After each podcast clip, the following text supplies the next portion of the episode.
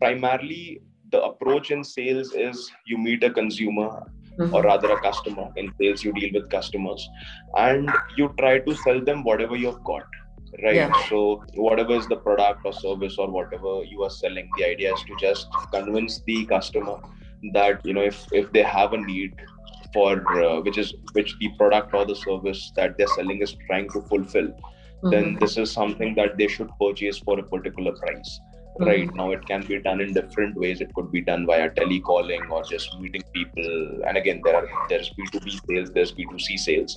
So essentially sales is just make you know the end point of transaction where you're actually convincing the customer to make a transaction or make a purchase depending on what your proposition is right? Mm-hmm. so it's sales by itself is a very push oriented domain right and what i have primarily done in the first two years is largely field sales management right mm-hmm. so of course the idea was to identify people in different colleges who would love to associate with us who would love to work with us and at the same time learn and pick up new skills that you know will help them in their future